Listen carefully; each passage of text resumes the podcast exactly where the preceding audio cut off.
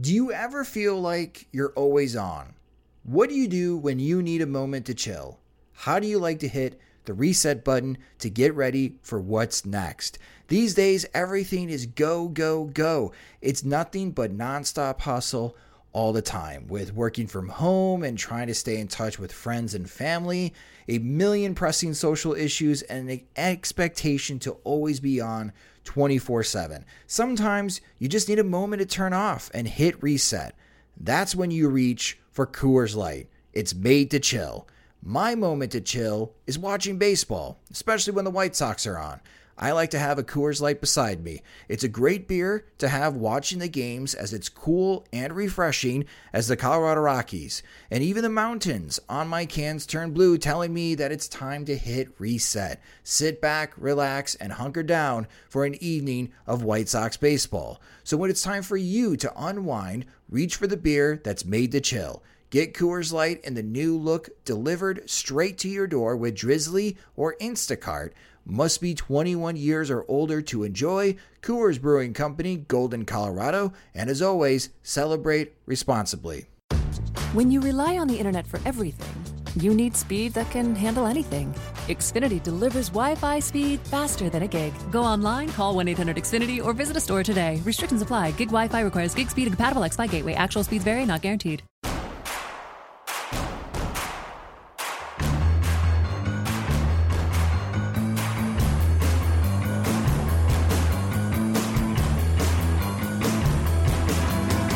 From your favorite source for Chicago White Sox talk, delivering news, interviews, analysis, and more.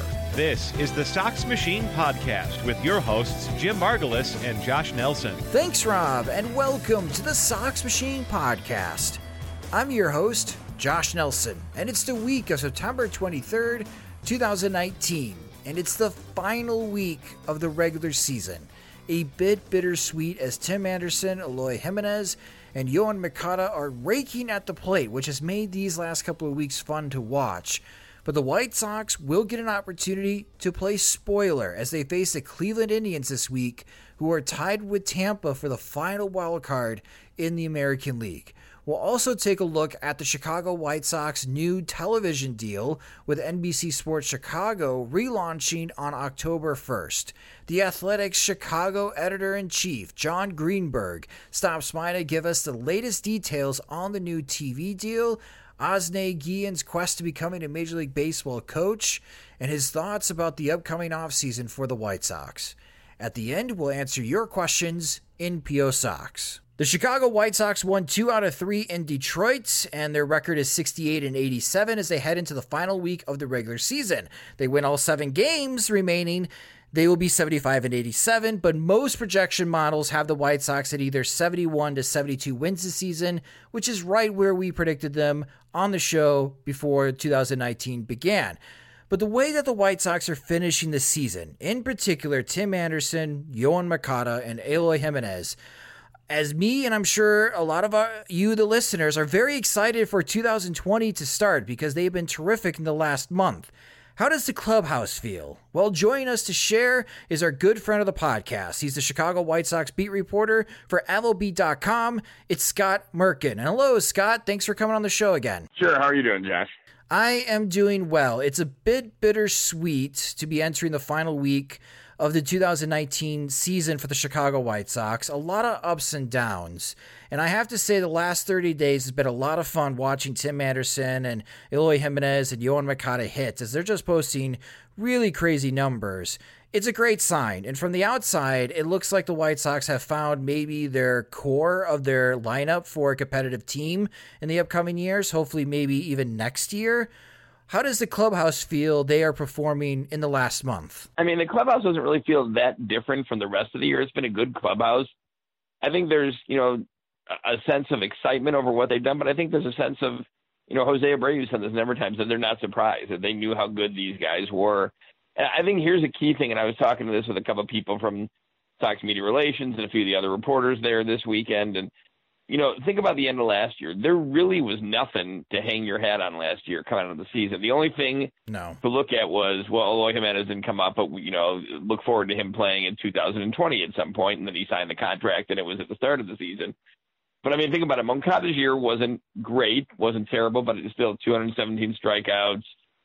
I think he hit in the 230s. You know, Jose Abreu had a rare uh, down September only because he had some you know crazy medical issues. Otherwise, I think his numbers would have been good.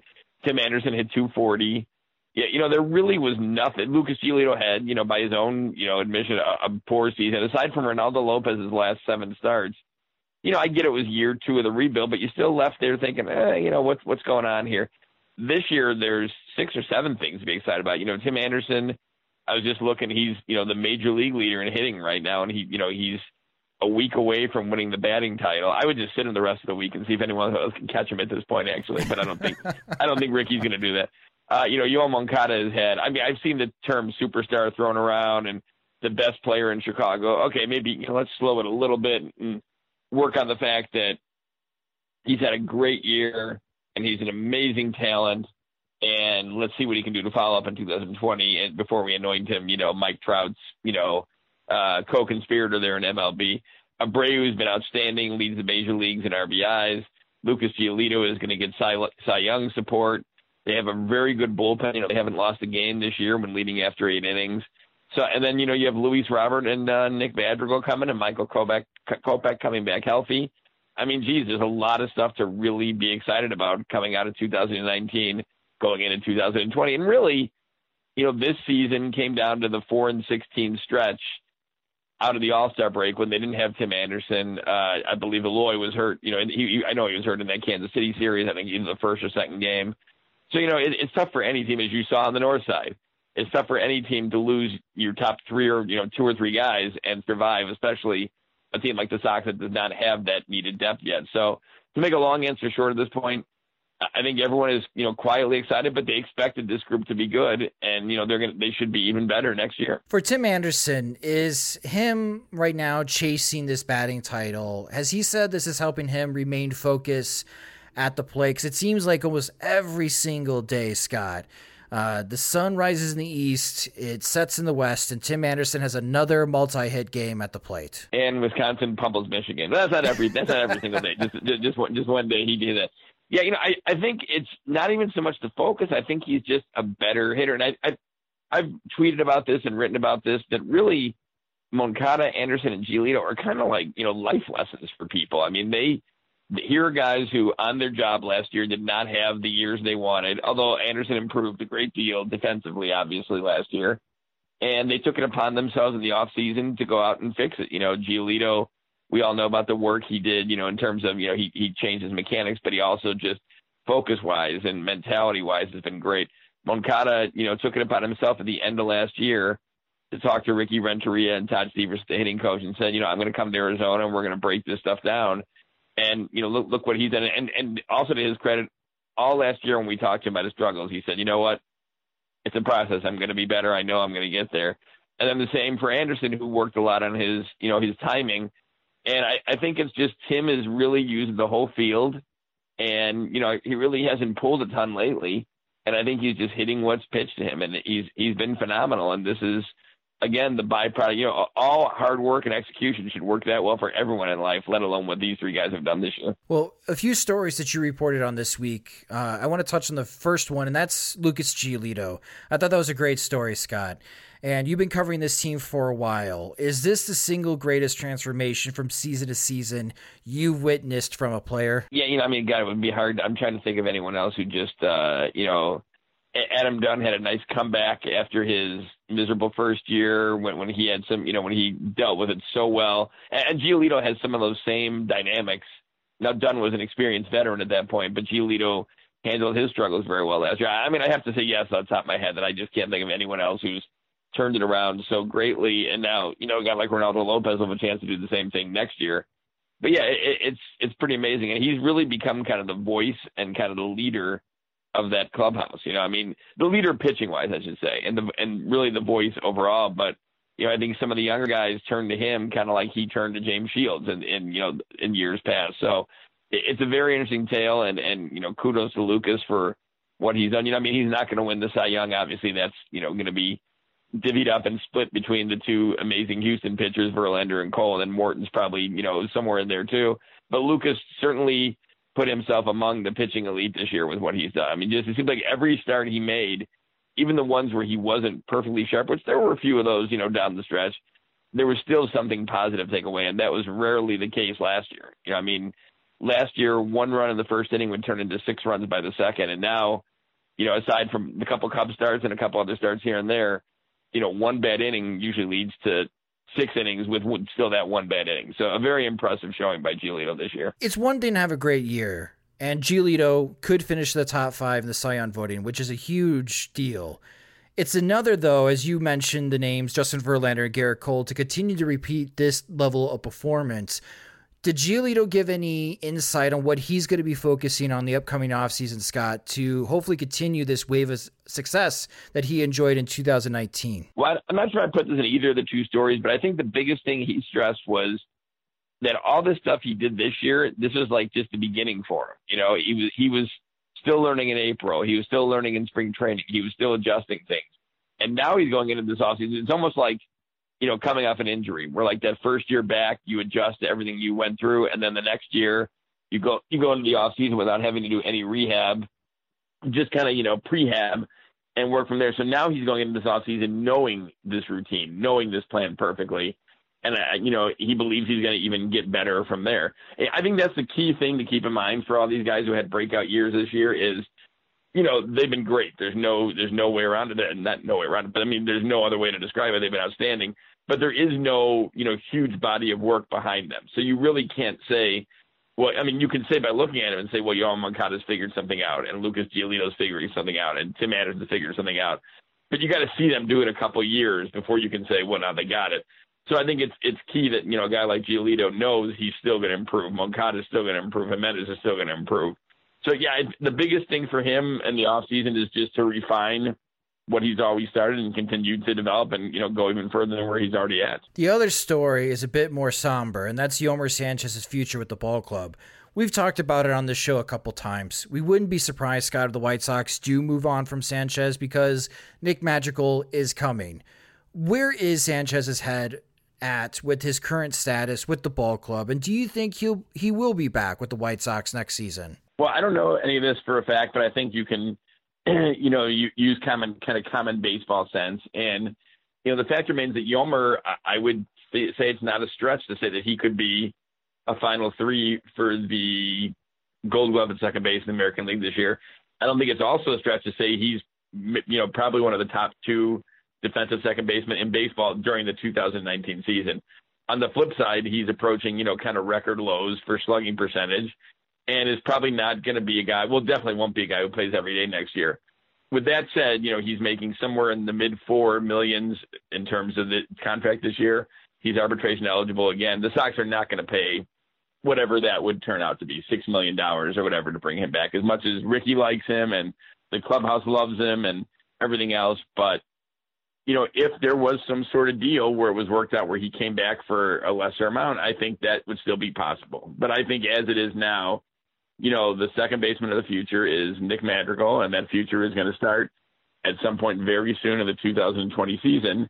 So I could, you know, very much see Sanchez possibly being a guy who comes back for less money but also may take a look at the open market and see, you know, who who might want him out there. The last story is Rick Renteria. The first part, he said some really interesting things after Sunday's loss. Yeah. That it's time for us to start taking the next phase and step to winning, which I think a lot of White Sox fans want to hear after three rebuilding years and seven straight losing seasons. We saw him on television during Sunday's game having a very lengthy one on one conversation with Reynaldo Lopez, who was struggling again in his start. What was that conversation about, and what did Renteria share from his perspective on what was the message he was trying to convey to Lopez? Well, let me let me set the stage a little bit. Ricky Renteria, first of all, is a gamer. This is a guy who had right rotator cuff surgery. I believe it was September 6th, but it, it was the the Friday of that um, Angels home series because he missed that whole weekend. And he's back managing the team. Good Lord, I bumped my leg against a futon in the Minnesota hotel, and I was ready to take the rest of the week off. So that, that, that shows you a little. That shows you a little bit of our of our toughness scale there. So the thing is, though, he's wearing this huge sling with like kind of I, I, I, it's hard to describe it. If you saw it, you know exactly what it was. It's kind of got like a a mid brace that props his arm up too. So, you know, I don't think he's real comfortable. So since he came back, which I believe was that next home series, which might have been Cleveland right after Anaheim, he has not gone out to the mound at all, not to make changes, not to go talk to pitchers. It's either Coop or bench coach Joe McEwing. And for him to go out there today, there was clearly a point being made. Clearly a point being made. And here's another thing to know. People can say whatever they want about Rick Renteria, his managing style, whatever else goes on. And, you know, no manager, good Lord, Joe Maddon has taken, you know, probably overseen the, the greatest run in our lifetime in Chicago baseball, going to four straight playoffs and, you know, another winning season this year and may not be managing that team in 2020. So no one ever likes a manager completely or even close to completely. But he wants to win. He wants to win yesterday. He understood what the process was. He understood what the Sox were doing. But don't think because he understands the process that Ricky's sitting there going, okay, you know, three, four, 90 to 100 loss season's cool. We'll get there eventually. He wants to win soon. So when he sees a guy who's got all this talent like Reynaldo Lopez and doesn't believe that he's focused and doesn't believe that the I don't I don't want to say efforts there because that's not fair to Reynaldo Lopez, but just that the the complete performance that he could be turning in is going to be in. He's going out there, and I, I got to say, I mean, that was about as tough as I've seen. And, and now, granted, Ricky does a lot of stuff behind the scenes that isn't always shared with the media, obviously, but that's as tough publicly as I've seen. And you know, Lopez is a real good-natured kid. There's been stories written this year about the fun he's had with Nova, about Nova, you know, wanting him to do interviews in English and that kind of thing. And even when he's had rough outings the last couple of weeks, he kind of ends with a smile and a thumbs up, you know, after Billy Russo is done interpreting for him. And Lopez is not, you know, in, in that same spirit today. I, I think he knew he's kind of at a crossroads right now. And, you know, I asked him the first question about it and he didn't really answer anything. And then I asked him again and he kind of was a little, not exasperated, but like a little flummoxed and just kind of gave an answer and said it was a bad game. He went on to say it was a bad season. I, I think this next start he has next week against, I, I would guess it's in that Detroit doubleheader Friday is going to be an important one. Now, don't take it that he's got to go out and throw eight shutout innings in order to keep a rotation spot next year. He'll, he'll be in the rotation. But as much as you're giving guys a chance here to show themselves, and that includes everyone from Kopech and Robert to Dylan Covey and Ryan Cordell and Adam Engel and everyone else, mm-hmm. they have to prove themselves back to the team too, right? So, I mean, just because Reynaldo Lopez has made two full seasons of starts – does not mean when 2020 prime or 2021 comes along that he's grandfathered into the starting rotation. This is what you got to prove that. And Lucas Giolito had the bad year last year and now proved where he belongs this year. Lopez had a great finish last year and a really solid overall season, and then has you know struggled mightily this year. So I think that yet he one hits a playoff team in, in, in Cleveland. You know, so they need to see the real Reynaldo Lopez step up, and I think Ricky just I don't want to say had enough because Lopez works hard. He's a good kid. He's a good pitcher, but just was not happy with it. Just was not happy with what he's seeing. And for Ricky to come out and say what he did, it was pretty obvious. And for Ricky to even get out of the dugout and go to the mound in his physical condition, it was pretty obvious that he wanted something to change very quickly. Everyone in baseball saw what happened at Wrigley Field over the weekend, Scott. Right. And I feel time is up for Joe Maddon and the Cubs marriage, as you alluded to. I think that they will split apart and someone else will be managing the the Chicago Cubs in 2020. There are a lot of people talk radio. I was even asked about this when I was on Sports Feed on CLTV and WGN with Jared Payne and Josh Friedman. Would the White Sox entertain the idea of moving on from Rick Renteria and bringing in someone like Joe Maddon? Do you get any sense that the White Sox would want to move away from Rick Renteria as their manager for the 2020 season? I can say this with about as much certainty as I have without like having Jerry Reinsdorf call me up tomorrow and tell me this is certainty. Ricky Renteria will be the White Sox manager in 2020. Ricky Renteria will almost certainly be the manager in 2021. And now this is assuming that Ricky Renteria doesn't choose for some reason not to be the manager, which I can't see him doing. He's already today was talking about getting to the Arizona Fall League and seeing Micker Adolfo play.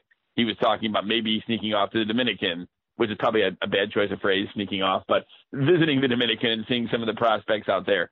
Ricky Renteria is the manager of the White Sox in 2020, and I don't I haven't heard anything otherwise to, to change that. And then finally, because it is the last week of the season and when your team isn't going to the postseason, all fans have left is to look ahead to next season. How about his bosses? What do you think Rick Hahn and Kenny Williams will do this upcoming offseason? Do you get the sense that the front office is just as eager as their manager to start turning the corner to go from rebuilder to try and contend next season? Absolutely. You know, I want to point something out. You know, when this is, I've said it, I'm not defending Rick Hahn. Rick Hahn and I have disagreed on things in the past too, and I, I think Rick and, and Kenny and Kenny won a World Series. You know, had both have done good jobs, but when Rick Hahn said the money will be there to be spent, he did not say, you know, we're spending it tomorrow. We're going to get Dallas Keuchel. We're going to get Craig Kimbrel. We're going to get whoever. He said the money will be there to spend when when it's necessary, and it could start this offseason. I think one of the things they're definitely going to benefit from is I don't believe there's going to be a big free agent pursuit in, in terms of like you know I don't want to obviously diminish anyone who's out there because they're all good players, but in terms of Machado Harper, I don't believe they'll be in on, you know, that sort of thing, something like, you know, Rendon or Gerrit Cole. So I think it's, and I don't think they sat around waiting for them last year, but I think that was the the prime target, and because of the fact of where they were in the rebuild, that was the only ones they were really pursuing in terms of you know major free agency. I think it's going to be different this offseason, and I think you know they already have some targets. You know they're they've already used they're using Nick Hostetler in his new role to go out and see players, and you know, he, I think he told me the other day he's been to ten or eleven ballparks already to see teams. So I think there's going to be, you know, I I would guess at least a handful of additions. Now, I, I don't think it's going to be, you know, along the lines of the Ervin Santana, you know, minor league deals, and although there may be a few of those in there, I think the Sox fans are going to be happy in the direction they go. Now, is that going to turn them into a contender in 2020? Maybe. I I really think when I look at the landscape of Chicago baseball that it's not far fetched, and I won't be, you know, examined for for uh, some sort of head injury by saying that both Chicago teams could be playoff teams in 2020. I, I think, you know, the Cubs. Not that anyone really cares in this podcast on the Cubs, but they had some injuries that can. They'll make some moves to get better next year, and they're not that far off. And I think the Sox really could make some sort of move to to get in there next year. I think you know a lot of things are going to have to go right, but I think it's a possibility. All right. Well, now you got everyone excited, Scott. So they're really looking forward to this upcoming yeah, offseason. And if, if they if Rick and Kenny don't uh, don't make the moves, I'm sure I'll be called upon. Well, we can call upon one way or the other for you know defending them or not asking the tough questions or all that kind of silliness. But I really do believe that they, you know, I mean, just really quick in closing, you know, I mean, what do they need? Another left-handed bat, whether it's DH or outfield, a, an outfielder, a right fielder probably two starters and two relievers. I mean, am I missing someone in there? I, I no. I guess you know I, I know Yasmani Grandal is a name that gets mentioned a lot, so I guess that would be like a hybrid catcher, first base, DH. But I think that's the main targets for this offseason, and I and I do believe they will fill all those before the offseason's over. Well, you could read Scott's very insightful work, and hopefully that he's going to be very busy this offseason, writing about all of these new acquisitions the White Sox hopefully will be making to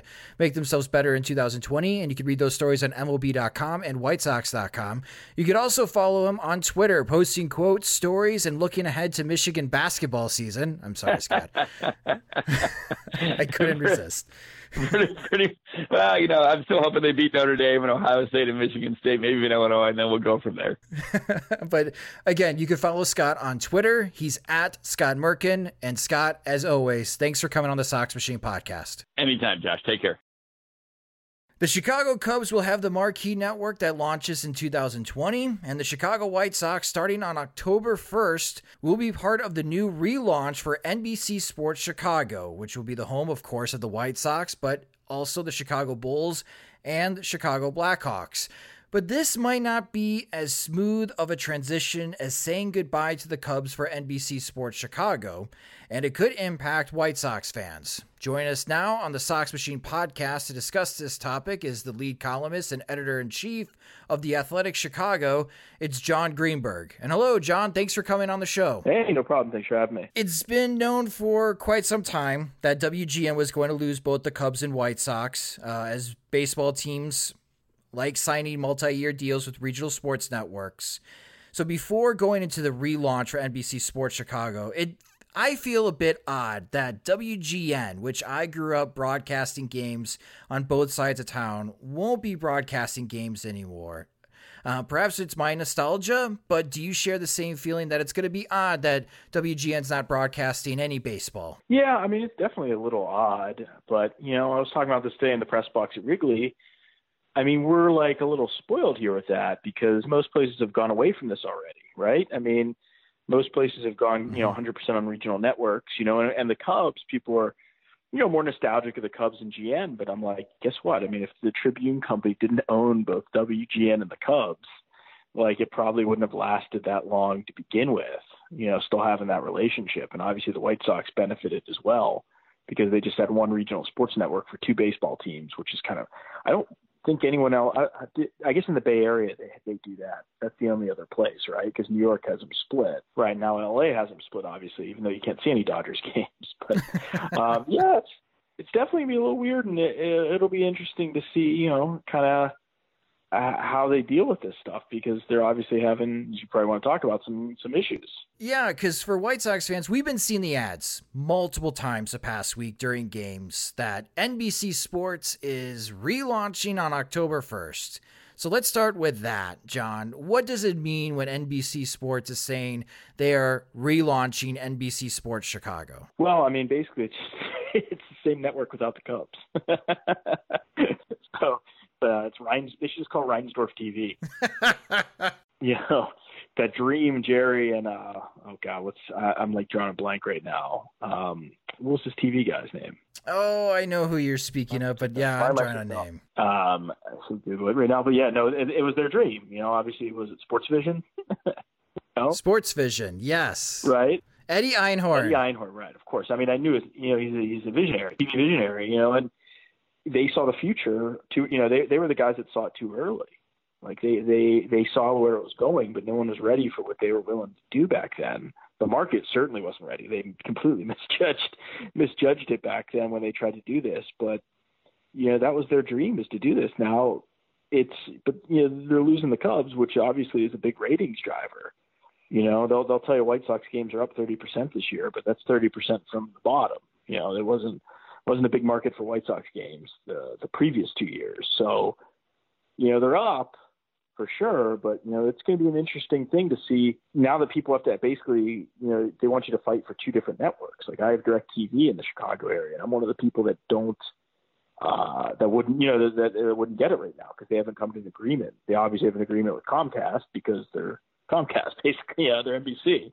So that's not difficult. Mm-hmm. This is difficult to get, uh, you know, whoever still has Dish Network. I don't, I don't know if I've ever met anyone with Dish Network, but apparently these people exist.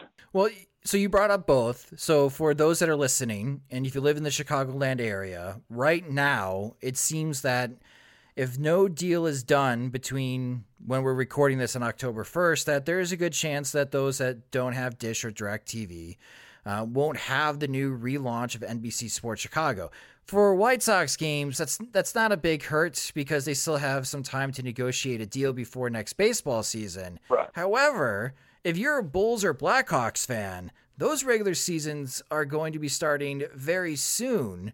Uh, so, what's going to be the impact here, John, if NBC Sports Chicago doesn't get a deal done with Dish or DirecTV? Yeah, I mean, Blackhawks, the first game they're airing on that on that channel is in Prague. So, you know, I think the big impact is if you have DirecTV or Dish Network, you know, you're just going to have to read The Athletic because we'll have reporters there. So, if you want to find out what happened in that hockey game, you know, uh, but yeah, so that's the funny thing is, I feel like what's going to happen. Let's say this goes on for a while. Mm-hmm. I feel like Bulls fans are just going to be.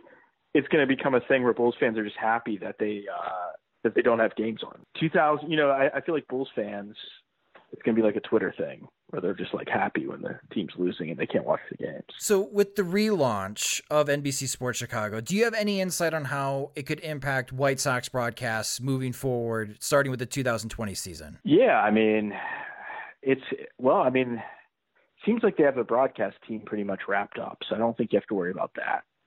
I would assume they're bringing Ozzie back. You know, I don't know if Frank has talked his way out of a job this season with uh, break that breaking Luis Robert news that we all knew. Like who, mm-hmm. who I want to know what White Sox fan in the right mind was like. Oh yeah, I think they're going to call him up in September. like who, you know what I mean? Like no one thought that, right? Right. Like everyone could see the writing on the wall. No matter how many times James asked Rick Hahn, you know, we knew, we knew what the answer was going to be. Um, but yeah, so I, I don't think it's going to change. I think there's going to be a lot of White Sox games on. I mean, every game's on their TV. I, I have a that, that there's no way that they're still going to be fighting by then. Mm-hmm. I don't know if they have. Do they even? I mean, I guess they feel they have the leverage because they have three teams, obviously, you know, more than just the Cubs. But how strong are those three like fan bases? You know what I'm saying? Like, how much do people need Bulls games? I can't imagine. Honestly, no offense to the Bulls. I mean, they're a hugely popular team, international team, but like, the, there's not going to be a great like there's not going to be a great outcry if you can't get Bulls games on. I'm sorry from Directv customers.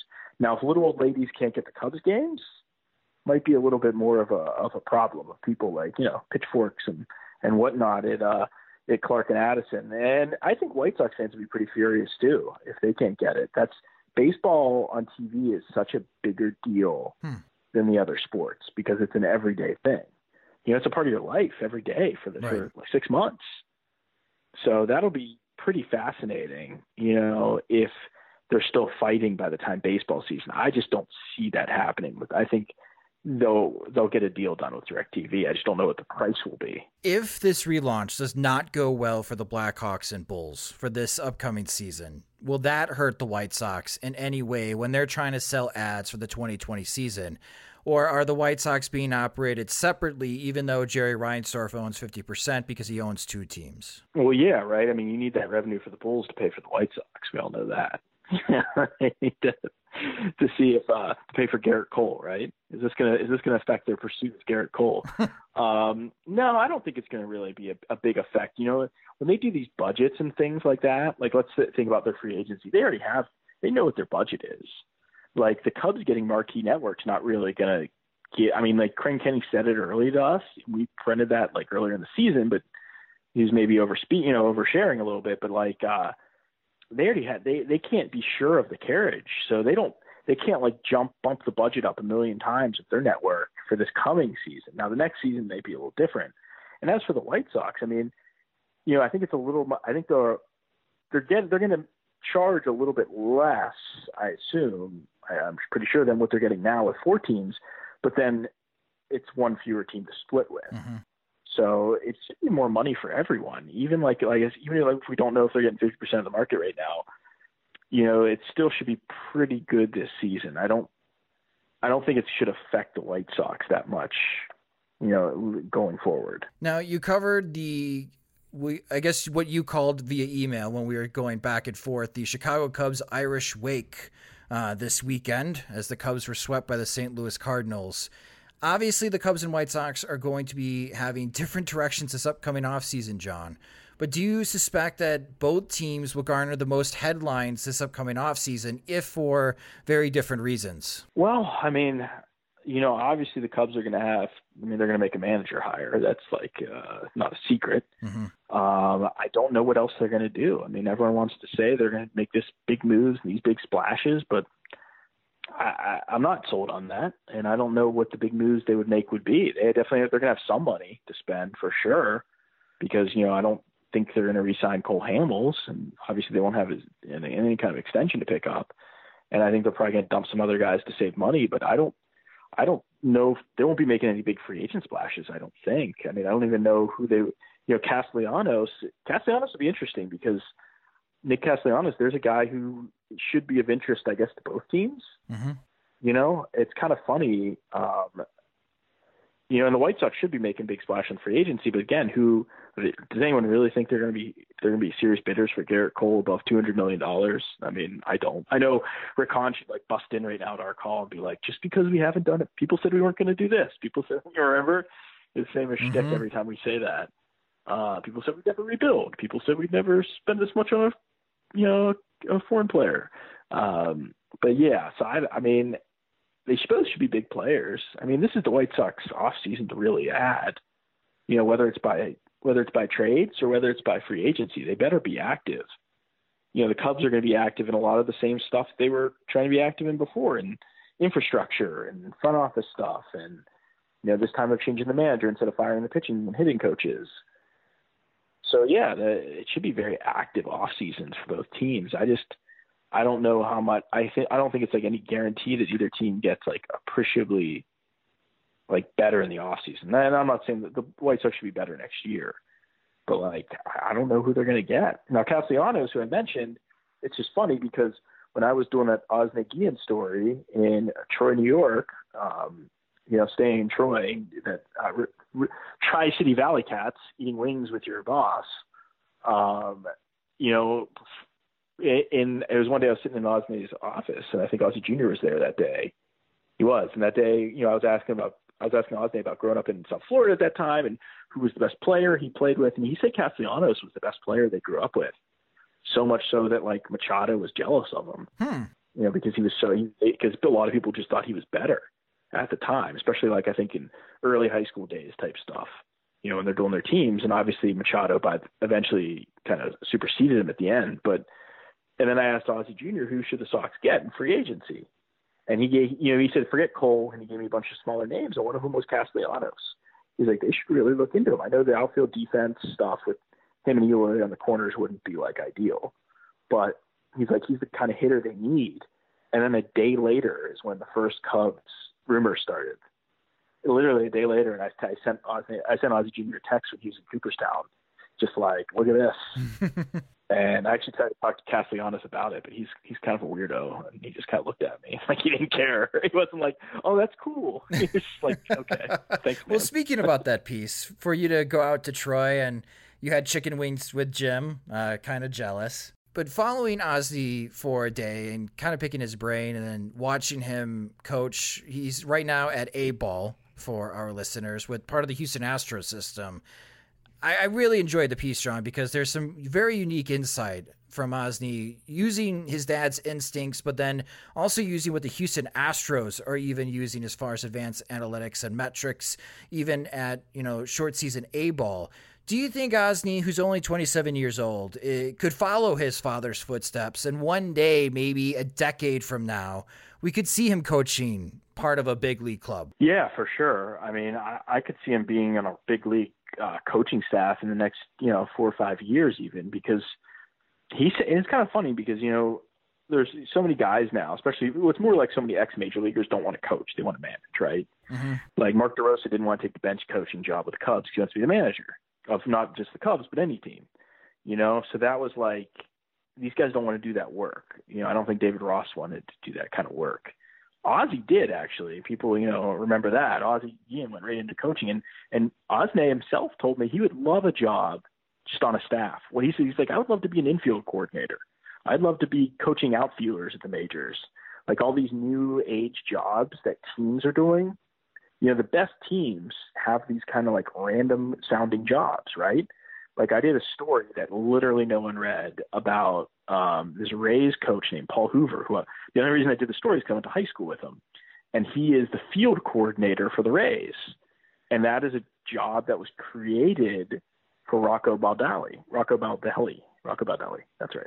Uh, it was created for Baldelli before he went to the Twins, and then they kept the job and then they they promoted Paul, who was a catching instructor in the minors, to this job, and it's the job. Told he, yeah, I talked to him about it. And it's like creating the schedule. It's his job is he works with the catchers. You know, he does also. He's like the the second man down. You know, he's like next to the bench coach, basically that kind of job. Ozzie said he'd love to do something like that. Like he's not just like, oh, I'm going to manage in the big leagues right away because my dad and I this and that. Like he seemed pretty committed you know, and I don't know if he'll stay with the Astros. I wouldn't be surprised if he jumps around to different orgs, but you know, he learned, like you said, a ton. Like he, you know, the opening of my piece, if people haven't read it, you know, I talk about like I'm in his. I was there with him for two days, two full days, and Ozzie was there the second day, and I'm in his office before the game, right before the game, and he's explaining like what fastball hop is, and he's telling his dad why batting average is a bullshit stat. you know, and Ozzie, of course, is like old. You know, he'll be like Ozzie gives you the lip service, like yeah, yeah, yeah, sabermetrics is important, but you know, I go with my gut, and that's fine because that that's been that's his way. Why would he? Can't expect him to change on the fly. But his son, but Ozzie knows, like you know what I mean. Like he knows what they're doing in the Astros and why it makes sense, and he's like fully invested in like their attitude there, like who they think. You know, they have this this own like their own stuff that you know they think this organization's good, they'll think this organization's crap. So he hears gossip from, you know, it's not just White Sox. The White Sox are so funny because they have it's so insular there sometimes. Mm-hmm. You know, and it, especially back then when they were actually successful. you know, and they were just like, well, this is how we do things here, and everyone else is like whatever. And now I think he's seen a different side of that. That no, what they did at the White Sox wasn't always right, and like they should have, they should have done what they're doing now is evolving. They should have done this ten years ago. Well, on the flip side, his dad. I mean, the the first couple of paragraphs is very funny in the sense of how Ozzie approached analytics when he was managing the White Sox and how Joey Cora embraced it. It seemed, but into in today's current Major League Baseball landscape, does Ozzie Guillen have a place to be a manager again? Or is his best role is to be on my television doing pregame and postgame for the White Sox? I think there's only a couple teams or a couple people that would still hire him as a manager, and that kind of stinks. But you know, I mean, it would have to be basically an organization run by an old school baseball guy that would say like, "Oh, we need a little toughness, right? Or we need, you know, uh, a return to this or return to that." And I, I just don't. There aren't a ton of those people being hired anymore. There's only a couple teams that would really probably consider it. Now, maybe if he went to get a bench coaching job and then people, you know what I mean, and then that coach got that manager got fired and he got promoted, that type of thing. I, I don't know if, if there's a place for him. I think it kind of stinks. You know, I think even if his personality was a little different and he was, you know, it didn't end so poorly in Chicago and end so poorly so quickly in, in Miami, you know, I think he'd probably still have a tough time getting a job just in the way what they value these days. But I, you know, I would like to see him back in uniform. I think he still has something to add and something to contribute. You know, or maybe he gets a job in an organization. You know, he, he talked to me about he'd like to do more stuff with the White Sox. You know, and talk to the younger, the younger people, Latin and otherwise. You know, he had some ideas about that, of things he could share. But I mean, he's fun on the pre and post. I mean, him making fun of Chuck Garfien is always, you know, good for a chuckle. And he and Leila have a good uh, rapport. um, he's honest, which is great. I think it's a it's got to be a little tough for him, don't you think? Like, ca- like analyzing these games, knowing that he's a better manager than Rick Renteria. I would assume he is. I mean, like Rick's fine, but Rick's not winning a World Series anytime soon. You know, I think what Ozzie did in 05, yeah, it burned out. And I mean, I think by the end he wasn't a great manager anymore, but you know, I think knowing what he accomplished, I'm sure it's a blow to his ego. Well, that's what I was going to ask you lastly, as I asked this question to Scott Merkin earlier in the show about if Rick Renteria is going to go anywhere. And with Joe Maddon and the marriage of the Cubs going to end, a lot of people in Chicago, especially White Sox fans, wouldn't mind a switch, a, a, a deja vu again, if uh, using Yogi Berra. Uh, yeah, and have Maddon replace Rick Renteria with the White Sox. And I feel, Jon, this is going to be a popular topic until Joe Maddon gets a job somewhere else, or when the White Sox say, no, we're not moving on from Rick Renteria. What, how about you? Do you think that this is a realistic possibility that the White Sox could do what the Cubs did and replace Rick Renteria with Joe Maddon? No, I don't think they'll do it. And I think, one, they wouldn't, that'd be kind of weird to do again. I think just even if that doesn't matter what like the optics look like, I think that would be kind of cruel to do that to someone. And they like Rick. I mean, he's been there for longer than he was with the Cubs. He was with the Cubs for a year. They had, you know, they didn't really have any any uh, relationship with him. He's had a relationship with the White Sox. He makes paella. He's been there for a few years. He listens to them. You know, so I, I think I think personally they wouldn't do it. I think also, let's be honest, they're not as ambitious as the Cubs. The Cubs did that because they were ambitious. They saw an opening and they took it. And the White Sox just don't. They're just. They're, I just don't think they're that kind of organization. They're like, you know, they're patient. was Rick Hahn say next year? Maybe. maybe we'll, we'll, compete a couple years after that. Ask me when we're in Glendale. we're in Glendale.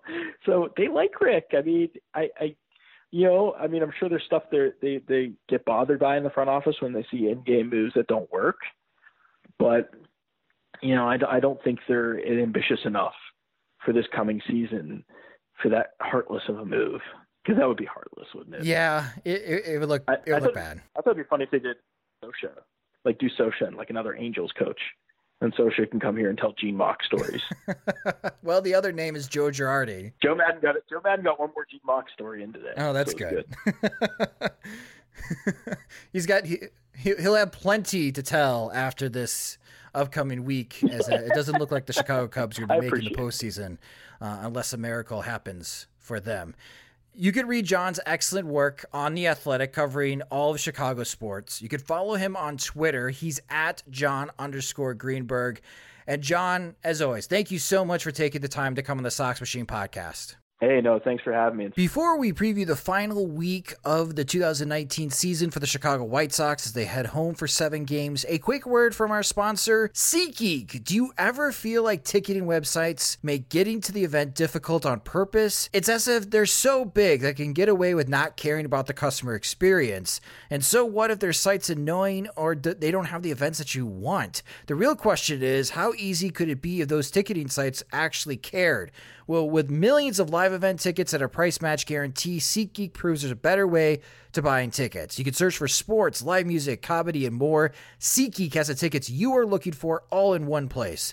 In an industry that tends to stagnate, SeatGeek decided to stand out from the crowd. They built the fastest way to find tickets so you could stop searching for the perfect seat and start enjoying it. And I use SeatGeek all season for the Chicago White Sox and buying my tickets, and I'm sure I'm going to be using them again as the White Sox. Their last seven games of the season are all at home. A crucial three game series against the Cleveland Indians, and then four games over the three day weekend against the Detroit Tigers. There's always great deals on SeatGeek, and that's a big reason why I use them. Another big reason is that every purchase is fully guaranteed, so I always shop for tickets with SeatGeek with 100% confidence. And the best part, especially a good time to use SeatGeek if you haven't already, is this final week of the season. Is that if you download the SeatGeek app today onto your smartphone and you use promo code SoxMachine, you get $10 off your first purchase. Again, that's promo code SoxMachine for $10 off your first purchase on SeatGeek. All right, let's preview the final week of the 2019 season for the Chicago White Sox. And now joining me is the co host of the podcast and managing editor of SoxMachine.com. It's Jim Margalus. And hello, Jim. Uh, great guests this week, having Scott Merkin call from Detroit and Jon Greenberg join us. And I think Merkin made a good point that this final week doesn't feel like as big of a drag as last year did. Do you have the same feeling, Jim? Do you feel better about the White Sox at the end of this season than last year? By and large, yes. Pitching wise, it's a bit of a drag. Uh, the amount of uh, uh, inconsequential starts for starting pitching, I think, you know, Reynaldo Lopez, whatever problem, if he's going to solve his problems, it's going to happen next year, not this year. Dylan Cease, you know, more about getting starts than actually succeeding. If he has, you know, if he has a strong finish, okay, but he'll have to do it again next year. So pitching wise, it is I think wearing on me a little uh, watching uh, the innings kind of turn over. But when it comes to the offense and the important guys, uh, Eloy Jimenez, Yoan Moncada, Tim Anderson, Jose Abreu, assuming he's going to be back. Those four are doing their jobs, and they're doing their jobs very well and in a way that's both productive and entertaining. So, uh, as long as you tune in at the right times and, and really just kind of, I guess, prioritize inning to inning results rather than I guess the shape of whole games, and you know if you adjust for strength of schedule with the uh, Tigers versus uh, you know the uh, opponents like the Twins and the Indians coming up. Then yeah, it's uh, it's a lot better than it was, and uh, there's you know I guess the, the the bigger concern is you know whether they're just falling in the same trap as last time where they have really good players and really bad players, but for the time being they needed their really good players to be really good, and it looks like they're on that track. Yeah, Tim Anderson, Moncada, and Eloy Jimenez will get an opportunity to showcase how well they've been hitting the last month on ESPN Tuesday night. And let's go ahead and preview the last series between the White Sox and the Cleveland Indians. This is a crucial series for Cleveland.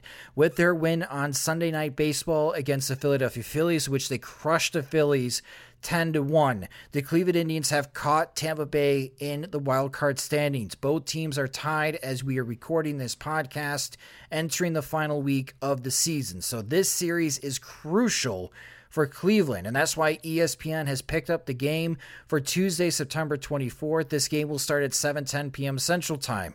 And I apologize to all baseball fans. I'll be tuning in because your pitching probable for this game is Mike Clevinger for the Cleveland Indians, who has been terrific since the beginning of July against Hector Santiago for the White Sox, alluding to what you've been talking about, Jim, on the pitching woes to finish the year. On Wednesday, it is Shane Bieber for the Indians against Ross Detwiler. And then finally, the White Sox have someone interesting on Thursday. It is going to be Aaron Civale against Dylan Cease. Dylan Cease will be making his final start of the season Thursday night at 7:10 p.m. Central Time for the White Sox before they play four games on Friday, Saturday, and Sunday against the Detroit Tigers to wrap up the series. We've alluded to the White Sox playing spoiler in this final month of the season, Jim. Now they get this opportunity because there's going to be a lot of eyes on this series.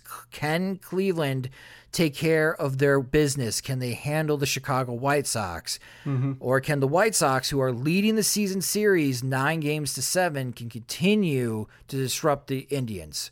How do you feel about the White Sox chances in their final home series against Cleveland this week? I don't feel great about it, mainly for the pitching matchups you mentioned. Uh, like Clevinger, they look like they might have had a beat on him early, and then he pitched seven innings of two hit ball. And he's been on a roll pretty much uh, ever since he came into the game on the roll. He's left on the roll. He's been amazing.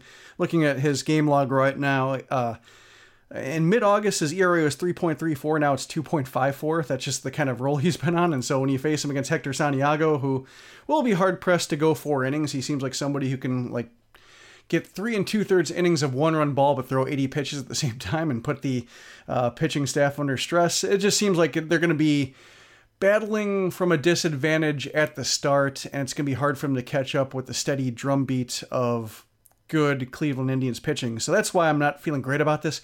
I just want them to win one out of three so they take the season series. I think that would, yeah, that, that would mean a little bit. Um, yeah, not in the big picture of wins and, you know, the, the overall win loss record, but when it comes to just knowing that they can beat the Indians even at a talent disadvantage because the Indians have uh, drubbed them uh, the last few years, mm-hmm. just uh, it hasn't even been close. So to come away with a season series win when you know it shouldn't have been close this year I think is something that you can take into the following season, even if it you know might be a product of luck or weird sequencing or what have you. Just they've proven they can do it, and it's not a house of horrors necessarily. And uh, you know, as the team gets deeper and they don't have these massive starting pitching disadvantages, um, you know, maybe that's there's something that can be taken away from that. Yeah, it's going to be fun to have another team's fans on the White Sox bandwagon Tuesday through Thursday as there will be Tampa Bay Rays fans rooting for the White Sox uh, for this week. And I also look at this as an opportunity because, as I mentioned, I mean, Clevinger's been awesome since the beginning of July. Shane Bieber is right there with Lucas Giolito as far as going to garner some Cy Young votes uh, this uh, off season. If what what Anderson and McCann and Jimenez have been doing is a lot of fun to watch, especially this weekend against the Tigers, but it is obviously much different, right? When you're going when you're doing this well against the Tigers and then try to do it against some of the game's best starting pitchers. So that's what I'm looking forward to, Jim. Can Moncada, Anderson, Jimenez continue to hit well against Clevinger and Bieber? Because last time that they were in Cleveland, I thought they did very well offensively, especially Jimenez tagging Mike Clevinger for a home run. Yeah, they had some moments against Clevinger, and they drew some walks. They drew four walks against him, which is they, they hardly draw four walks against anybody over the course of nine in, innings. So to get four against Clevinger, they had some good at bats. They just couldn't uh, quite break through when they had opportunities, and then uh, they, Clevinger just kind of turned the screws on them. But it would be nice to have at least a couple of those guys have moments to get them talking because uh, the White Sox have generally fair. They, they haven't really been they've been non-existent on ESPN by and large, especially the the marquee games. Uh, they they've picked up a, a, weekday games here and there and have uh, to sometimes disastrous results. So uh, yeah, it would be nice for them to show well, especially the players who you know we've been enjoying watching. Um, it reminds me, you know, the, the the one I guess the one marquee moment the White Sox had wasn't really a traditional one, but when they were playing the Angels and they had Bill Walton on the broadcast. That was the kind of game where it wasn't, you know, national audience. I don't know if you get the, you know, the ratings if you if you can deduce the ratings when they're MLT, MLB TV based, but that was one moment where the entire baseball interested world was watching the White Sox for no good reason, uh, and the White Sox showed up well. They played an exciting game. They had moments. Uh, James McCann had the big homer that sent uh, made Walton go nuts, and there was just a lot going on. And it was fun to have the White Sox in the position. They've been so in that position so seldomly over the past 10 years that uh, it, it's you forget that they can be there. You know, they're allowed to be, that they're you know theoretically eligible for these games. So it would be nice for them to have these kind of moments to where they are booked again because uh, uh, it's been a long time. Now, looking at all of Major League Baseball as far as the postseason races as we enter in the final week, again, Oakland currently has the fourth seed. They are two games ahead of Tampa and Cleveland uh, with a record of 94 and 62, while Tampa and Cleveland right now are tied at 92 and 64. The Boston Red Sox have been eliminated. So in the American League, it's just a three team race to decide two playoff spots. And if the Rays and Indians are tied at the end of the year, we will have game 163 to decide who will play in another single elimination game uh, for the right to make it into the American League Divisional Series and face either the Houston Astros or the New York Yankees. But moving over to the National League, and this is what a lot of people are going to be talking about on Monday on Chicago Sports Radio. It's something that's going to be discussed quite a bit as far as people having either you want to call them hot takes or ideas. Jim, I asked Scott Merkin this question. I asked Jon Greenberg this question. I do not think the Chicago Cubs are going to be keeping Joe Maddon, especially what happened after this weekend, getting swept by the St. Louis Cardinals at home. And now they're four games back, the Milwaukee Brewers and Washington Nationals, for the wild card spot. And they may have to win out the rest of the year to give themselves a chance of breaking through. There are already people clamoring that maybe the White Sox should move on from Rick Renteria and hire Joe Maddon. Do you see that as a possibility? Nope. So that's three no's, everyone. If you're counting, Merk, Merkin was no, Greenberg was no, and Jim is no. Yeah, it's just too much, you know, loyalty to Renteria, too uh, too much of a precedent in sticking with the guys that they have. Um, you know, Maddon, I think, would require his own pitching coach, which the White Sox don't want to do. Really seems like, you know, the Padres fired Andy Green and, and I, I always kind of follow the Padres. One because they there are a lot of parallels with the White Sox in terms of overall franchise fortune. They're linked now with Manny Machado and Fernando Tatis Jr. Uh, so you know they have those kind of alternate histories, or the White Sox. Uh, you can look at the Padres and see what uh, they're missing out on, or maybe not missing out on, based on the way Manny Machado's season is finishing up. But when you look at uh, you know their overall trajectory and how much talent they have in their farm system, and uh, I, I, saw some people immediately connecting the dots where Maddon could go to San Diego and just inherit a really awesome opportunity like he had with the Rays and he had with the Cubs when they were ascended to where the pieces are are, all kind of falling in. They just uh, lack maybe a little bit of uh, you know, pitching and a little bit of um, you know health. I think you know losing Tatis hurts, yeah, obviously, and uh, they also just have to matriculate some of these prospects all the way up. But uh, you know they're well positioned for the next manager taking the next step, and Maddon has a history both in Tampa and uh, Chicago in taking them to the next step, and so I'm kind of fascinated. It seems like Ron Fowler, the uh, the Padres chairman. That would be the kind of hire he would make. He likes mm-hmm. the big mm-hmm. splashy moves that gain attention, and uh, that would obviously be, I think, the the splashiest move that a, a team could make with regards to a manager. Yeah, I, I think Joe Maddon is managing in 2020. Obviously, it's not with the Cubs. I agree with you about the Padres, Jim. I also think that if the Philadelphia Phillies move on from Gabe Kapler, that could be another possibility that Joe Maddon joins the Phillies. Hmm. But but it, it would be it, joining the Phillies would be different. If he's going to continue to follow suit of his managerial jobs, joining Tampa when they were very prospect heavy, joining the Cubs when they were very prospect heavy, that it would make sense for him to join the San Diego Padres because that's more in line of his two previous jobs. Yeah, the Phillies would be kind of funny to have the uh, if you can't beat them, join them because that's who beat the Rays in 2008, was it? Yes. The uh, yeah, so that would be uh, kind of a, uh, a full circle, but uh, yeah, it would be a different team, different composition, different media market uh, a little bit.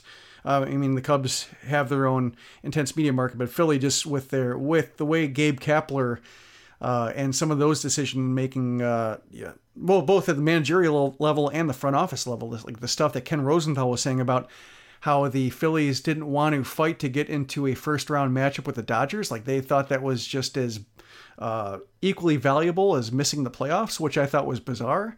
Uh, and I don't know if that was Rosenthal extrapolating or whether that was him interpreting what he heard, but um, Rosenthal usually doesn't say anything that weird. So there's something weird going on there when it comes to just the the mix going on between I would just say maybe the overall leadership. So uh, that's another reason why I think it might be a little bit of an odd choice for Maddon to go to. I mean, San Diego seems tailor made.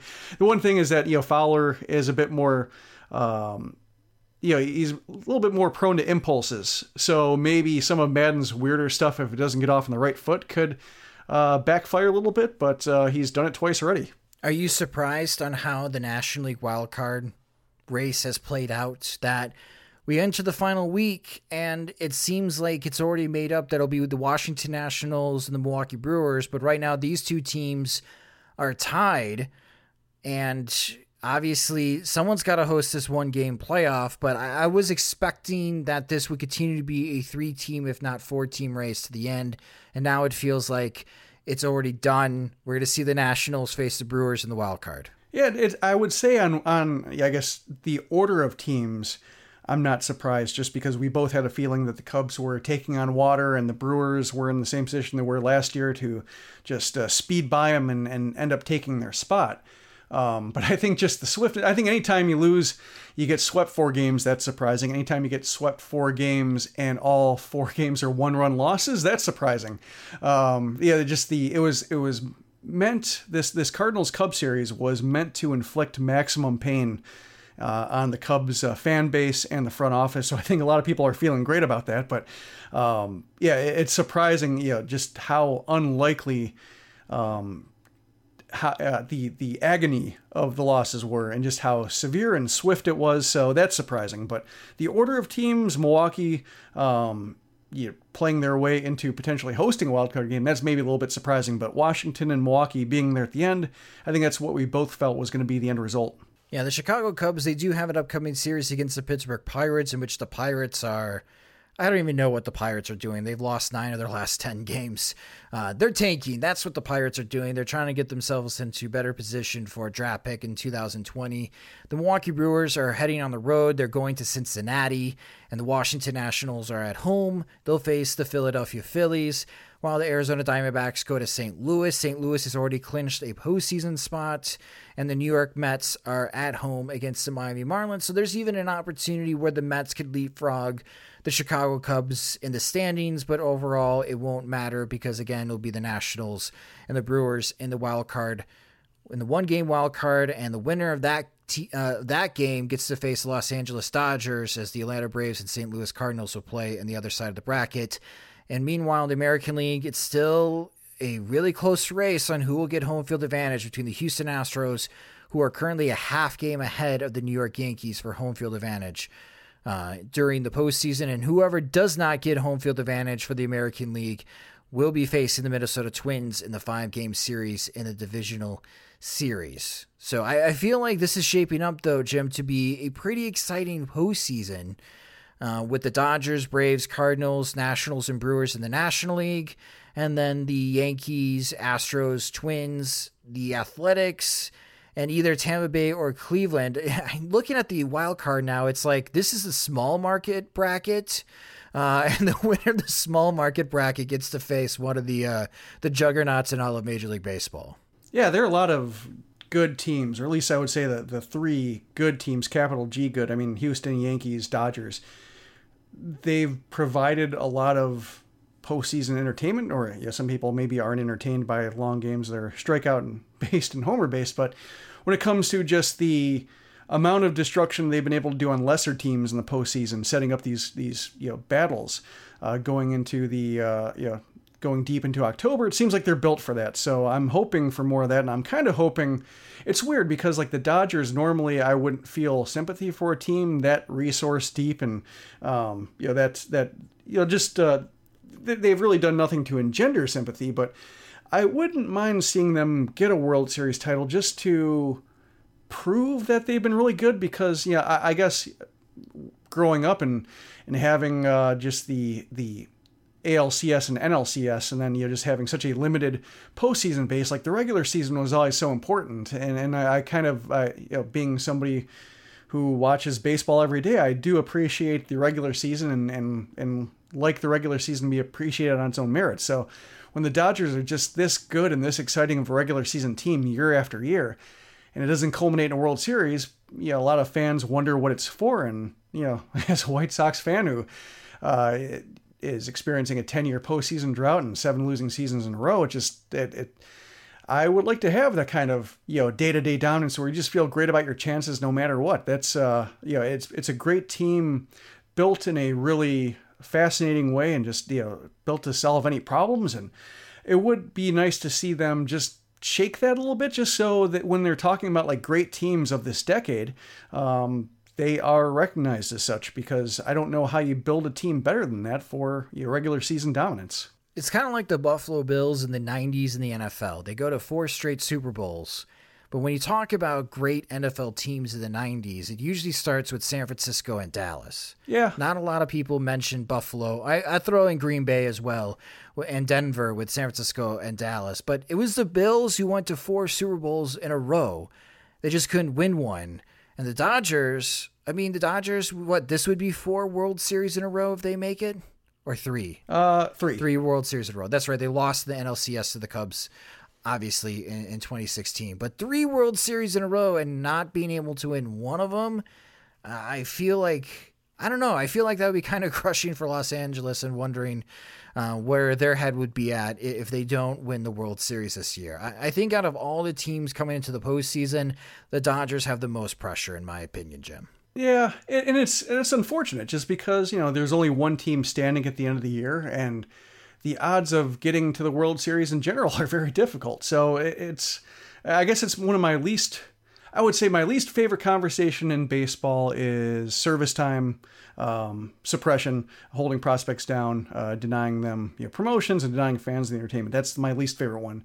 My second uh, least favorite conversation might be like this kind, where it just uh, when you have World Series or bust, and you know, how much luck goes into winning a World Series along with building a great team, just how all that you know the first 162 plus whatever you know first two rounds just is completely swept away by what happens in a seven game series or less than seven games. And i, I it's just you know it, it, doesn't really speak to anything that happened you know that, you spend most of your time investing in and, and looking for. And fortunately for i guess for white sox fans we really don't have that conversation. and when I watch what the Dodgers go through, um, it makes me grateful that the White Sox made their World Series run so painless. I mean, the games were close, but just you know maybe having that brief scare with the Angels and, and needing uh, the drop third strike to even up that series, but um, just the way they breezed through it, the games were exciting, but the series weren't.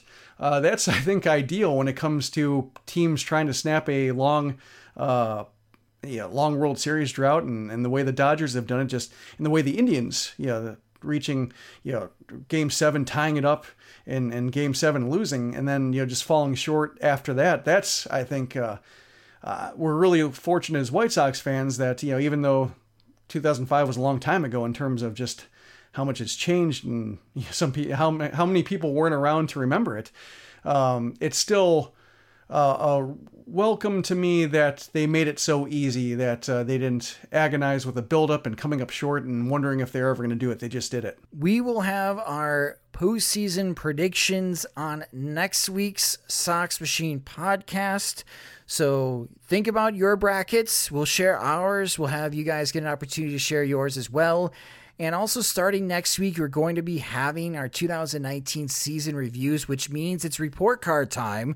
So make sure to visit SoxMachine.com where you'll be able to give your grades to the 2019 Chicago White Sox, the infielders, the outfielders, the starting pitchers, the relievers, and of course, the front office with manager Rick Renteria and the tandem of Rick Hahn and Kenny Williams and how they how well they did during the 2019 season. So that's what to look forward to, and we we will be recapping the White Sox and Indians series on Sox Machine Live, the very final Sox Machine Live this upcoming Thursday as we wind down the rest of the regular season.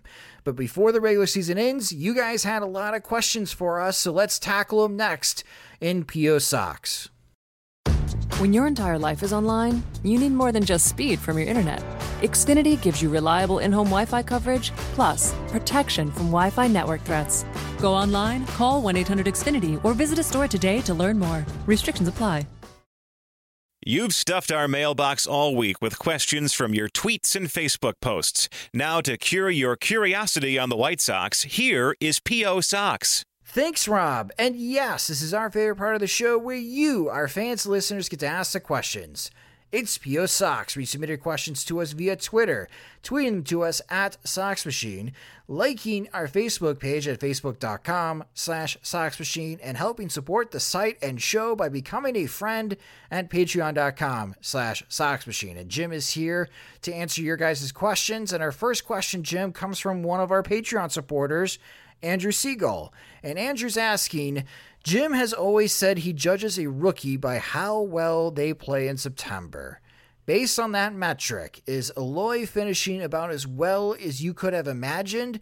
And has he been playing his way into Rookie of the Year consideration? Yeah, it's hard to complain about uh, or, or, want more from Eloy in September. Right now, he's batting 365, 407 on base percentage, 753 slugging percentage, uh, 23 RBIs in 20 games.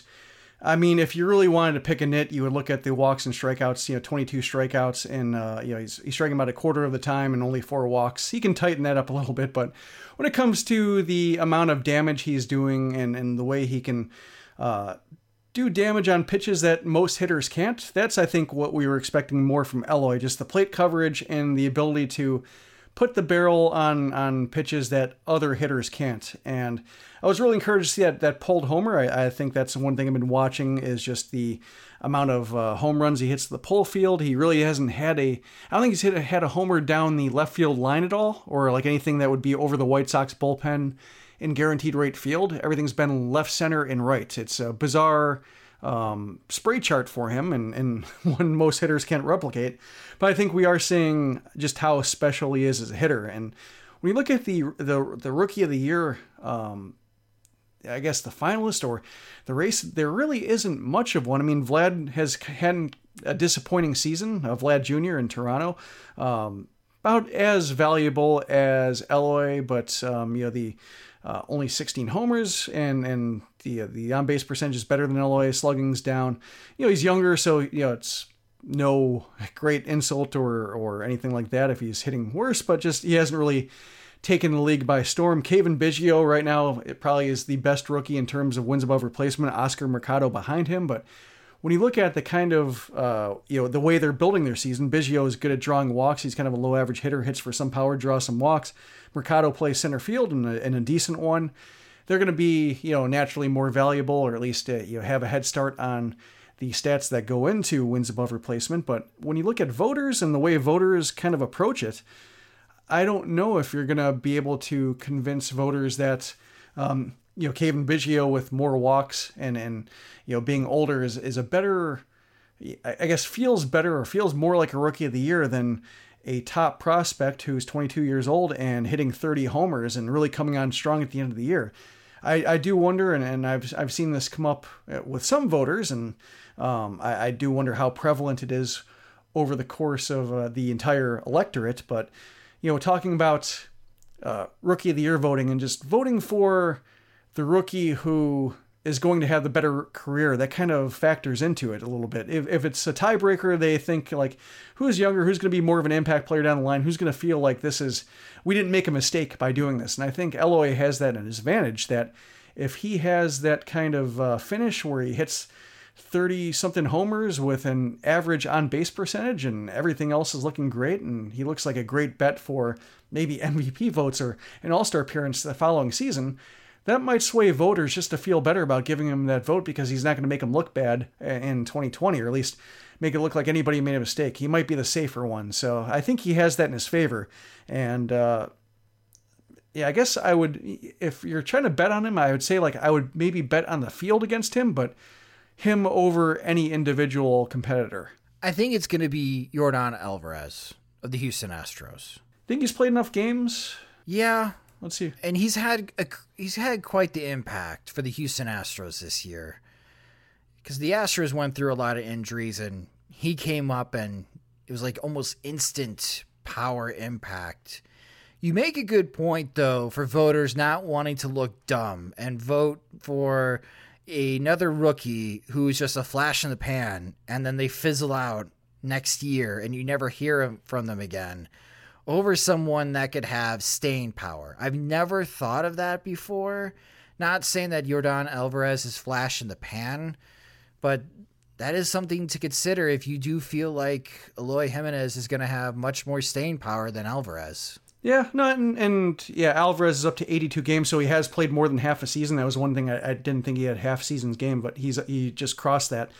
So you know, maybe I was thinking back, and uh, I'm looking at the year right now because I, yeah, it was the 2016 Rookie of the Year voting, and Michael Fulmer ended up winning it over Gary Sanchez just because he had a full season's worth of excellence, where Sanchez just hit 20 homers in 50 something games. Yeah, 53 games. And, you know, when, when they were discussing it, there was a bit of a, a discussion whether Sanchez had done enough for a catcher in that small a sample and he didn't end up getting there. But I thought I kind of thought, and, and I saw this conversation come up elsewhere that if you're looking at you know who's going to have the better career and who's going to feel like this year was like the Gary Sanchez year, I thought I thought he might have been come closer. He fell, uh, yeah, Fulmer beat him by 50 points in the voting. Um, I thought it was going to be close in that. He won 26 out of 30 votes. Um, so it seemed like the full season's workload really had a lot to say about that. Um, I just thought Sanchez had a better case just because he was such a sensation. I felt like that was uh, Sanchez's rookie season. Like it wasn't Gary, it wasn't Michael Fulmer's rookie season. It was the rookie season of Gary Sanchez. He was the rookie of the year, just in terms of I guess the the concentration of the impact he made. And, and with Alvarez, I kind of thought the same thing. But yeah, now looking at his games played and he's crossed the halfway mark, that might be enough. So good point there. We'll see on how it goes, but at this moment, I think Eloy is in the top three for consideration for American League Rookie of the Year. I just think eh, I'm not going to say slam dunk, but I think Yordan Alvarez is going to get a lot of first place votes, and it's not going to be quite close in the American League. And in the National League, I think it's Peter Alonso all the way, especially after with Fernando Tatis Jr. getting hurt and missing so much time this year, that it's Peter Alonso's National League Rookie of the Year, right? Yeah, yeah, 50 homers is a pretty it's pretty good. tight case. Yeah. uh, but Andrew, thank you so much for your question. Our next question comes from Gukas Liagito, and Gukas is asking, this question was inspired by P Knowles. Uh-oh. Gukas is asking, is the last 30 days of Adam Engel either rosterable or startable in 2020?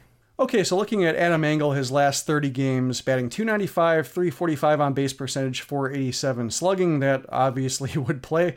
Uh, 832 OPS from an above average center fielder. Yeah, that's that's rosterable. I think, uh, you know, I guess to answer the the non obvious aspect of that question and whether he can sustain it, I'm less bullish about that. But I think uh, it's it's the kind of finish where um, as rosters expand to 26 guys there's no reason to lose him. Uh, there's no reason not to keep him around. I mean, if they have to, if they monkey around with uh, Luis Roberts' service time and call him up, he can start for two weeks or be like the primary center fielder for a couple weeks while he plays, and at least he he makes outs, and then you get out of the way for Robert. But I, I wrote about it in previous uh, years, or at least there when the 26th man came about.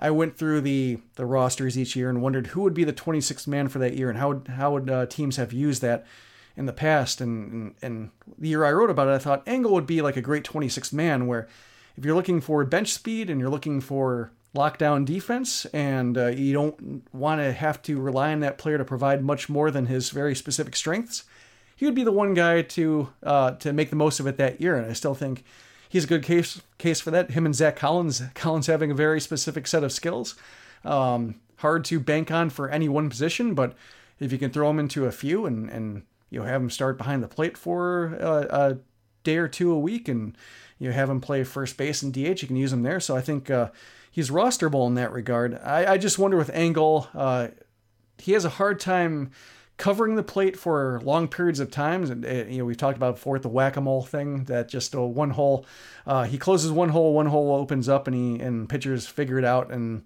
just has a hard time getting to it. He's he struck out 25 times against five walks that's the other thing uh, I think with Engel, and uh, we had a conversation about this on Twitter, um, talking about just Yolmer Sanchez and how Yolmer Sanchez is a two win above replacement player, but the way he does it, he needs 160 games to do it. He um, strikes out a lot for a lack of power. He doesn't walk a lot. And his flaws just kind of add to the cumulative flaws of the White Sox. And so that two wins above replacement, um, you, you need 160 games to get to it. Can you tell week to week, game to game, uh, whether he's an average or below average player? I don't think so. And I think Engel has the similar thing where his flaws are the White Sox flaws when it comes offensive, uh, yeah, offensive production and offensive weaknesses. And when you go to you have him in the lineup and have him be one of four or five hitters in the back half of the lineup who don't make pitchers work, it adds up and makes it harder for any one of those players to have their contributions being felt. And so I think that's what would make me pause a little bit in terms of Engel, like making any grand plans around him. But uh, as somebody who can be on a roster and serve a purpose in a very limited role and see if he can earn anything more from there, I think he's worth keeping around. Um, just the White Sox have just had to give him too many plate appearances over the years just by having nobody better. That's really the bigger objection with Engel. But uh, nobody really should be looking uh, at. Uh, or, or nobody should be, I guess, uh, dismissing what Engel brings in spite of all his failures at major league level. And he is strong enough to where he can hit for some power if he gets mistakes. And the key for him is just um, you know, having a big enough hitting zone to where uh, he can hit mistakes that most hitters can. It's been a weakness for him past. He's been doing it this month. It's interesting. Um, I'm I'm looking at it and uh, keeping in mind for next year as uh, we we start shaking out the roster and offseason plans and figuring out just uh, what kind of depth the White Sox will have and what kind of depth they should have. Gugas, thank you so much for your question. Our next question comes from Beef Loaf of the Section 108 guys. And Beefloaf is asking lots and lots of talk about Yoan Moncada as a future MVP candidate or as the best player in the city. But I'm curious if you were forced to bet over under for 2020 on his current weighted runs created plus of 141, which way are you going? Well, to to add to that uh, the the conversation thing and, and and the amount of fame that Moncada is gathering in local circles. I was at the Hall of Fame uh, on Sunday and looking around the Hall of Fame gift shop. Yoan Moncada's, uh, well, it's not a starting lineup, but whatever the starting lineups are now, Yoan Moncada's is there on the shelf. And uh, it's, hmm. you, you don't often see White Sox players represented in the Hall of Fame gift shop. It's because of the Northeast location. You get a lot of Yankees and Mets and Red Sox and Dodgers, Cardinals, Cubs, national fan bases, or teams that are you know at the top of their game right now. And the Sox have been left behind during this postseason droughts, aside from maybe Chris Sale. But seeing Yoan Moncada break that shelf kind of got on my radar a little bit. So there's that too. But when it comes to the the 141 weighted runs created uh, plus, only 13 players are higher than Moncada this season. So the question is, you know, whether Moncada can break into you know what would be you know maybe in another year top 10 and uh, it's cool that we're having this conversation. He's batting 444 in September, batting 444, 489 on base percentage, 691 slugging. He's just been nuts, uh, and, and from doing damage from both sides of the plate. Uh, I think if I had to bet on it, and looking at the kind of players who are doing better than 141 uh, weighted runs created plus, there tend to be players with 400 on base percentages. And, you know, Moncada, he's been aggressive, and he's he's been um, yeah he's he's made his gains by being aggressive and and and pouncing on pitchers and, and not waiting to uh, get into favorable counts. He's just been doing his damage early. It's come at the expense of his walk column, and so uh, you know the question I think from here is now that he's proven to be a top 15 hitter uh, overall, you know, maybe in some regards a top 10 hitter based on the way he's finishing, uh, whether pitchers will respect him enough to pitch around him and and you know give him the walks that he you know, or the walks will come easier to him and, and that'll uh, start picking up, or whether this is just going to be the way he does damage because he strikes out enough to where pitchers feel like they can get him out. And so it just is a tug of war between pitchers who think they can get him out and Moncada, when he when he does put the bat on the ball, making them pay. Um, you know, that might be one reason why it's tough for him to go much higher. So I think you know if I if I were forced to, I would say that uh, I would bet under on the 141 for next year just because of that struggle and also Moncada's just tendency to get banged up and we saw what he looked like in August when he wasn't 100% or maybe even 90% and that might be a battle for him over the course of future seasons. So I think if I had to bet on one or the other, I would say under. I would say that, you know, if he gave me better odds for the over, um, and, and you know, I had to bet a significant amount of money on it, I might feel better, you know, if you gave me some decent odds, not like long shot, but just, you know, a, bigger payoff for betting the over. uh, for a significant investment, I would consider that a lot more strongly, just because I think the potential is there. Uh, and I think you know, if next year, if he keeps up this September, yeah, I wouldn't think it would be unreasonable for him to go 150 or higher in that regard. Um, I just think that there are enough things going against him just with his approach and with his uh, you know with the way he throws his body around and the way his body sometimes fights against that that uh, you just might have uh, a lower ceiling than maybe his physical tools suggest for next season. Do I want to go bold and do I want to take the over? Yeah. I feel he's got more to tank, Jim. I mean, is it impossible to say that Yoan Moncada could be a 150? Could, no. To say that you, Yoan Moncada is 50% better than league average? No, I don't. I don't think it is, especially with the way he's made gains uh, swinging the bat from the right hand side. He's not um, he's not a put. I, I, was hoping he would be adequate from the right hand side uh, and not a pushover, and he's doing damage. He's dangerous. Hmm. I mean, MVP candidate, we need to slow down. We often forget that Mike Trout exists in the American League. And Bregman, too, now is a regular. So. Yeah, Alex Bregman, Mookie Betts, if he bounces back. I mean, it's going to take like an eight, nine war type of season for anyone in the American League to be considered an MVP candidate of because of the level of talent that's out there. Can Moncada be a five to six war player? I think so. Unfortunately, five to six war player is great for making the All Star team, and you might pick up a Silver Slugger award, but it's not good enough to be part of the MVP con- conversation just because and how good. I mean, it's just another level that Yoan Moncada would have to hit. But he's already having the best offensive season for any White Sox third baseman in franchise history, mm-hmm. which is really saying something, especially for all those terrific seasons that Robin Ventura had for the White Sox at the hot corner. So I do think he's got another gear. So Beef Loaf, I'm going to go bold, and I know how much you like people going bold with their bets. I'm going to take the over. I think Yoan Moncada will have an over 141 weighted runs created plus in 2020. I'm writing on the post-it note, Jim. It'll be on the laptop, and then next year we'll see how well my uh, bold prediction is going. No, I, I think it's uh, it's bold, but not unreasonable. Uh, and I gave it a lot of thought. I looked at it and just uh, just the it's not the talent and it's not the um, you know, not anything necessarily un- as fundamentals when it comes to his approach, just more his body. That's my, my, my biggest reservation. And, and, and all you need is one healthy season to, uh, just make that complete, uh, uh, non-factor. Well, Beef Loaf, thank you so much for your question.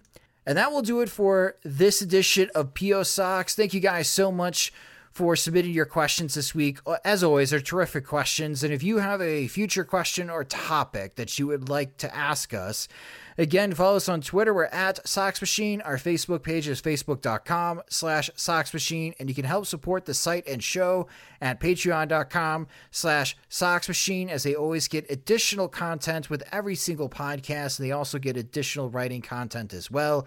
And as we start to grade the Chicago White Sox in 2019, we're going to ask some of our Patreon supporters to join us on the podcast to share their ideas of how the season has gone and who they think did well and who they think uh, should be replaced for next season. So again, if you like our work at SoxMachine.com and you want to help support us, go to patreon.com slash SoxMachine to sign up today. And that will do it for this episode of the Sox Machine podcast. I want to thank our guests again, Scott Merkin of MLB.com and Jon Greenberg of The Athletic for joining us.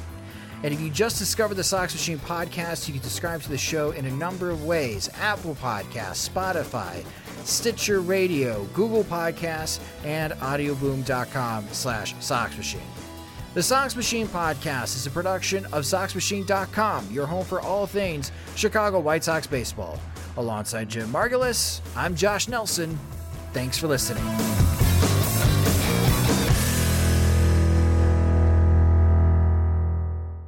Nobody builds 5G like Verizon builds 5G because we're the engineers who built the most reliable network in America.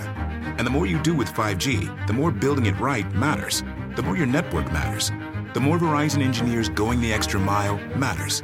It's us pushing us. It's Verizon versus Verizon. 5G built right from America's most reliable network. Most reliable based on rankings from RootMetrics second half 2020 U.S. report of three mobile networks. Results may vary. Award is not an endorsement.